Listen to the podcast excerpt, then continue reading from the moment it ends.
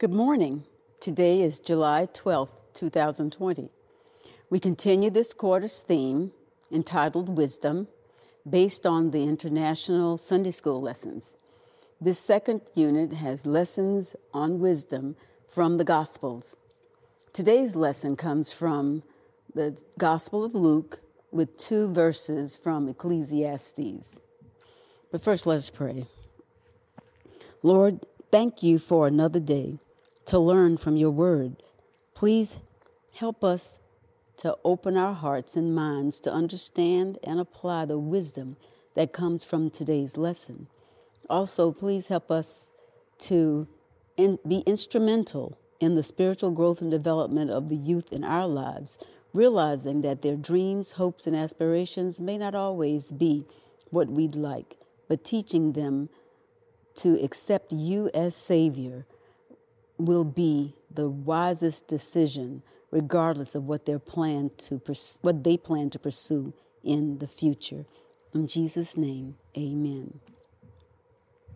Today's lesson, entitled The Boy Jesus, scriptural, scriptural texts come from Ecclesiastes and the book of Luke. The lesson is divided into three parts.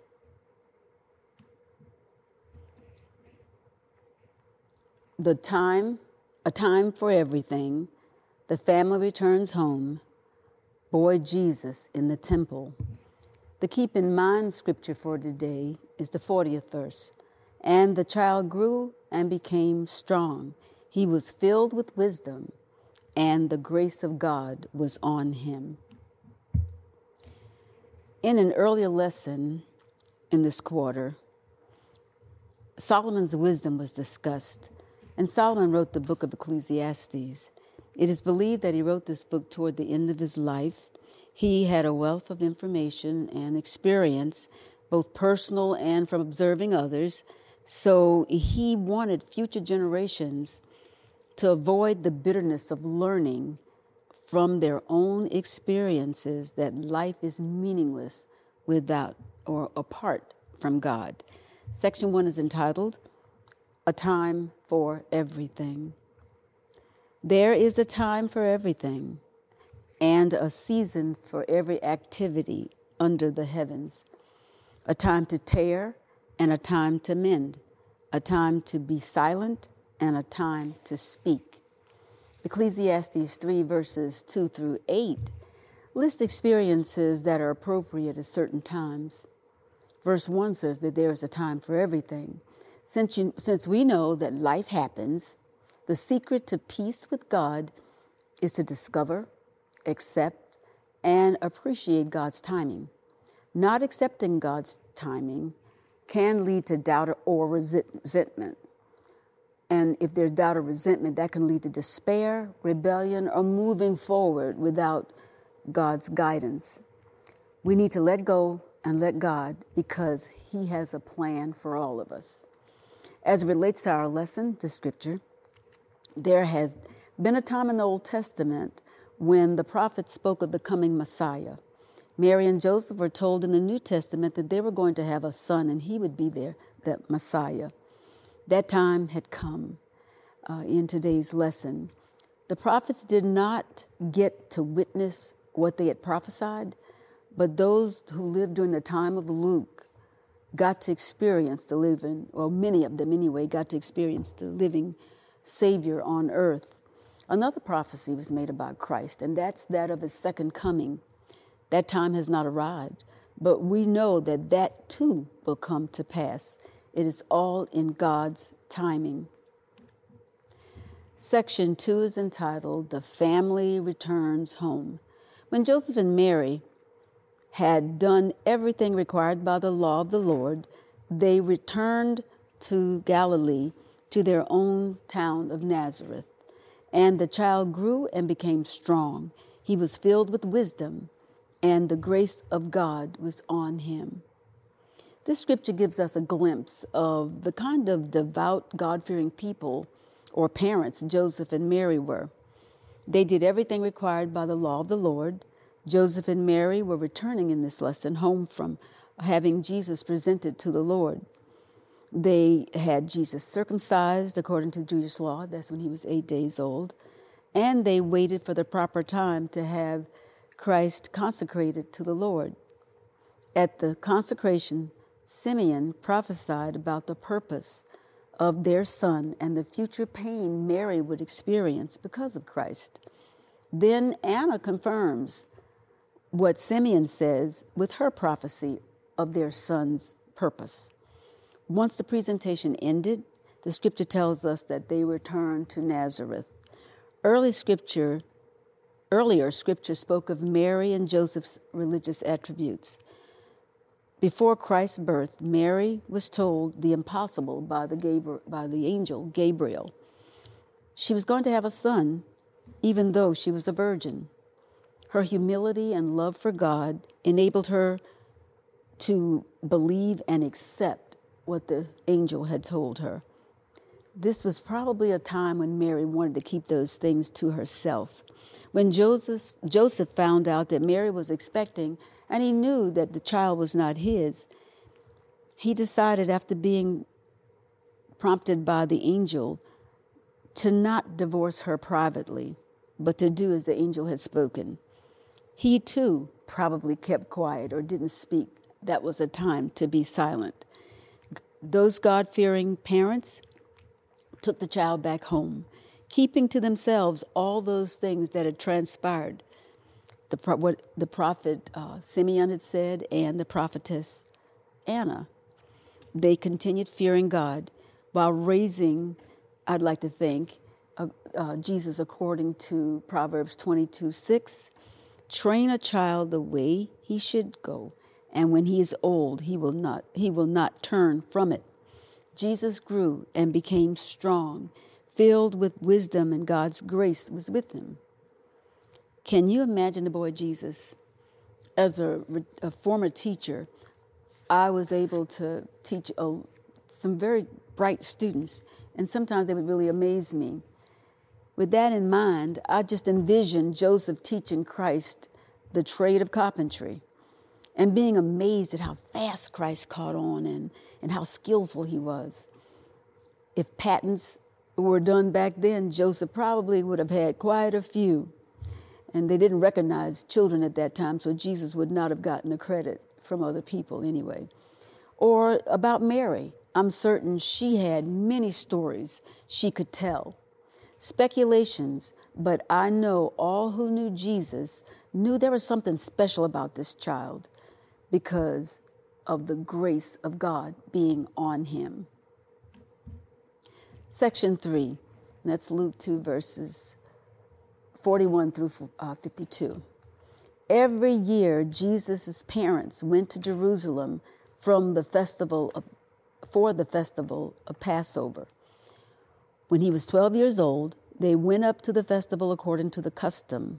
After the festival was over, while his parents were returning home, the boy Jesus stayed behind in Jerusalem. But they were unaware of it. Thinking he was in the company, their company, they traveled on for a day. Then they began looking for him among their relatives and friends. When they did not find him, they went back to Jerusalem to look for him. After three days, they found him in the temple courts, sitting among the teachers, listening to them and asking them questions. Every one who heard him was amazed at his understandings, understanding and his answers. When his parents saw him, they were astonished. His mother said to him, Son, why have you treated us like this? Your father and I have been anxiously searching for you. Why were you searching for me? He asked. Didn't you know I had to be in my father's house? But they did not understand what he was saying to them.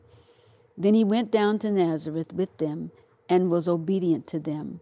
But his mother treasured all these things in her heart, and Jesus grew in wisdom and stature and in favor with God and man. As in previous years, Joseph and Mary, along with the caravan of relatives and community, went to Jerusalem to celebrate the Passover. Now we know the festival of Passover commemorated the night when God freed the Israelites from Egypt and killed the firstborn, the, the born of Egyptians, but passed over the homes of his people and spared their firstborn. This was the most important festival or annual festival. After the completion of the festivities, the caravan returned home. Traveling in the caravan was far safer than families traveling alone. Since many families or many family members um, were likely helpful with child care, we can understand why perhaps Joseph and Mary had traveled a full day's journey, that's about 20 miles, before detecting that Jesus was not with the group. Frightened and worried, they returned to Jerusalem to find their 12 year old son. Can you imagine how frantically they must have been looking for their child for three days, thinking about what could have happened while praying to God for his help in them finding the child well and unharmed? Nervous wreck, I'm sure, or nerve wrecking. I can imagine them asking person after person, if they had seen him, giving them a description of the child and what he likely was wearing. Finally, someone may have said, I can just see him saying, I just saw a boy with that fitting that description, sitting there in the temple courts with the with the teachers, and then pointing in the direction for them to go. Mary and Joseph seeing him in the midst of those men, listening to him ask and answer questions with the wisdom they had never heard, and observing how engaged the teachers were with their son astonished them. Once there was an opportune time, they likely went up and told Christ, Honey, it's time to go. Now, what do you say to or what do you do with a child who's done that to you? Do you punish him? Do you scold him? Well, Mary chose to ask Jesus why he treated his parents like that they had been anxiously searching for him. His response to his anxious mother, Christ said, Why were you searching for me? Didn't you know I had to be in my father's house? Jesus' response confused them because they didn't understand what he meant. How could they have understood?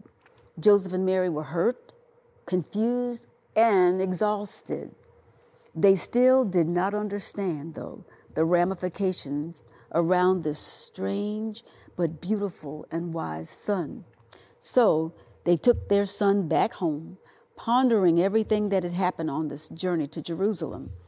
This likely sparked other memories in Mary the visit from the angel telling her about her child that she was going to have, her visit to her cousin Elizabeth, the visits from the wise men and the shepherds after Christ's birth. I'm sure she had a lot of other Jesus experiences to remember. The boy Jesus was special. He was obedient to his parents, and although he was unique, he grew up and developed as normal as any normal child. He went through the same progression of growth and development as we do. And verse 52 tells us that Jesus grew in wisdom and stature and in favor with God and man. Jesus was God in the flesh, who was being prepared for the mission that his heavenly Father sent him to earth to do. The boy Jesus grew up to be the sacrificial lamb of God to bring salvation to the world. In conclusion, or in closing, this lesson has several implications. Timing is important. God has a plan for all of us, and there's a cycle of life with, which, for us to work through. We don't always understand why certain things happen, but we are to trust God to work in us and through us in His own timing. Just as God had a plan for Jesus and his parents didn't understand Christ's actions at times, God still works through our youth, molding and shaping them, preparing them for the plans He has for them. This highlights the necessity to train up a child the way he should go, to teach and guide with godly wisdom, because youth need good, solid, intrinsic wisdom to lead or to lean on when they are navigating through this life. Parents and guardians will not always be present when tough decisions must be made. Just as Joseph and Mary were excellent role models for the boy Jesus, parents today need to be the same. Good parents never use the expression, don't do as I say, but do as I do. Don't do as I do, but do as I say. They live, a, this is a good parent, live a life, live a life of what they say because they know young eyes are watching. Be a part of the village.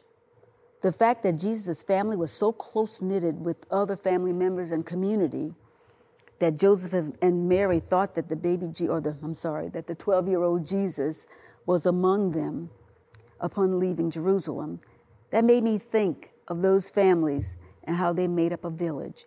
In the village, children can look up to the adults for guidance and wisdom.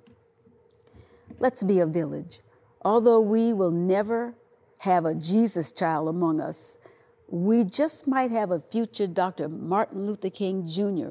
or a future councilwoman Leslie Price in our midst. Let's help keep, or let's help them to grow up to be the best that they can be. May God bless you with a safe and productive week.